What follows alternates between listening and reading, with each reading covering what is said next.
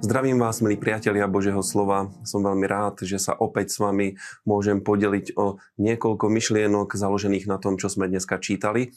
A čítali sme časť stodevätnásteho žalmu, čítali sme tretiu kapitolu druhej epištoly Timotejovi a päťdesiatu a päťdesiatu prvú kapitolu proroka Jeremiáša. Poďme sa pozrieť na ten stodevätnásty žalm. Každý z nás niekedy v živote zažívame nejaký pocit neistoty alebo nestability. A to, čo sme dneska čítali, je pomocou práve pre takýto čas. Čítali sme, budem citovať, Hospodin naveky pevne stojí v nebesiach tvoje slovo. To znamená, Božie slovo nám zabezpečuje stabilitu neba. Božie slovo bolo vyrieknuté, bolo stvorené nebo, a nebo pevne stojí. A potom, keď čítame nasledujúci verš, tak sa dočítame toto.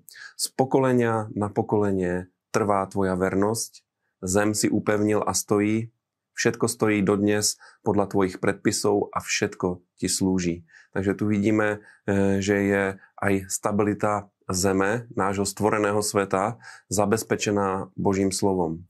To znamená, Božie slovo nie je len kniha, ktorú si čítame a ktorou sa zaoberáme, ale sú to večné výroky, ktoré ustanovili večné princípy, na ktorých všetko stojí a tohto sa môžeme držať. A keď k tomu pridáme aj ten deväťdesiaty šiesty verš, tu je napísané: Videl som, že každá dokonalosť má medze.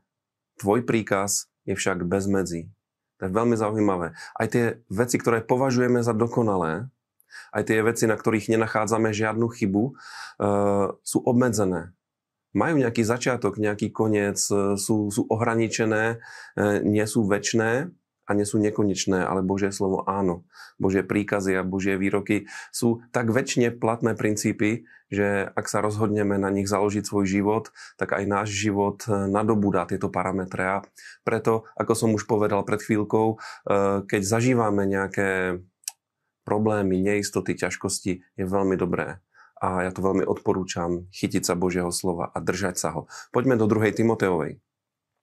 V tretej kapitole Pavol píše od začiatku a upozorňuje Timotea, aby si uvedomil, že v posledných dňoch nastanú ťažké časy. A o týchto časoch hovorí, hovorí, aké črty budú mať tieto ťažké časy v posledných dobách a hovorí, že dojde k úplnému opusteniu konzervatívnych hodnôt a tiež k tomu, že ľudia stratia akékoľvek morálne zábrany.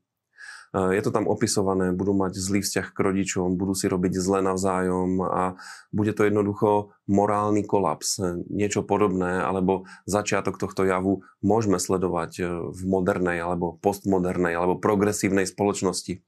Ale ja chcem dneska upozorniť na jednu veľmi zaujímavú vec.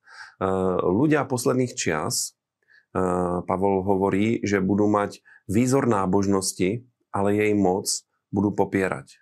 Znamená to teda, že to nebude doba ateizmu, doba, kedy by ľudia hovorili, že neveria v Boha, ale bude to doba nedostatku, alebo presnejšie popierania Božej moci. To znamená, že budú existovať cirkvi, budú existovať náboženské hnutia, ale bude popieraná Božia moc. A my vieme, že kresťanstvo, kresťanská zvesť je celkom založená na Božej moci. Na moci, ktorá vzkriesila z mŕtvych Pána Ježíša Krista a na moci, ktorá pôsobí v našich životoch a e, tohto sa potrebujeme držať. Ďalej nám Pavol hovorí, že tí náboženskí predstavitelia, ktorí budú odporovať Božej moci, e, skončia podobne ako egyptskí čarodejníci Janes a Jambres, ktorí odporovali Mojžišovi, e, dopadnú rovnako. E, budú, budú porazení a bude všetkým zjavné, že Božia moc zvíťazí vždycky za všetkých okolností. dvanásty verš tejto tretej kapitoly eh, hovorí jeden tiež veľmi dôležitý princíp. A všetci, čo chcú žiť zbožne v Ježišovi Kristovi, budú prenasledovaní. Toto je pravidlo a zároveň je to akýsi test. Ak vo svojom živote zažívame nejaký odpor, nejakú formu prenasledovania, preto, že sme učeníci Pána Ježíša Krista, je to určitým potvrdením toho, že, že kráčame správnym smerom. Lebo evanjelium vždycky narazí na odpor A ja chcem povzbudiť každého, kto zažíva nejakú formu prenasledovania, či je to výsmech, či je to pohrdanie, či je to kladenie nejakých zbytočných prekážok do života, pretože si veriaci a hlásiš sa k Ježišovi Kristovi. Neboj sa, dá sa to prekonať. A v podstate je to normálna vec.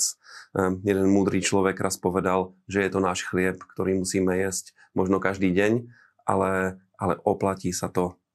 A pätnásty verš hovorí o dôležitosti Božieho slova a Pavol píše Timotejovi, že od detstva pozná sväté písma a hovorí, že tieto písma mu môžu dať múdrosť na spásu vierou Ježiša Krista. A to je to, prečo študujeme Bibliu. Skrze Bibliu prichádza múdrosť, prichádza poznanie, zjavenie, aby sme mohli uchopiť a prijať spasenie, ktoré je v Ježišovi Kristovi. A toto je, toto je nádherná vec. A celé to vrcholí v nádhernom výroku o písme, že celé písmo je Bohom vnuknuté a je užitočné na učenie, karhanie, nápravu a výchovu v spravodlivosti, aby bol Boží človek dokonalý a pripravený na každé dobré dielo. A preto čítajme Bibliu, ostávajme verní. Nezmenil som proroka Jeremiáša, ale tam sme čítali o výrokoch v, proti Babylónu, ktorý zničil Izrael a sám bude zničený. Aj naň ho doľahne Boží súd. A aj toto je pre nás pripomienkou, že Boh je na tróne, má veci pod kontrolou a preto sa nemusíme báť. Takže čítajte slovo, študujte slovo, držte sa slova a buďte požehnaní. A ja sa teším, dovidenia opäť na budúce.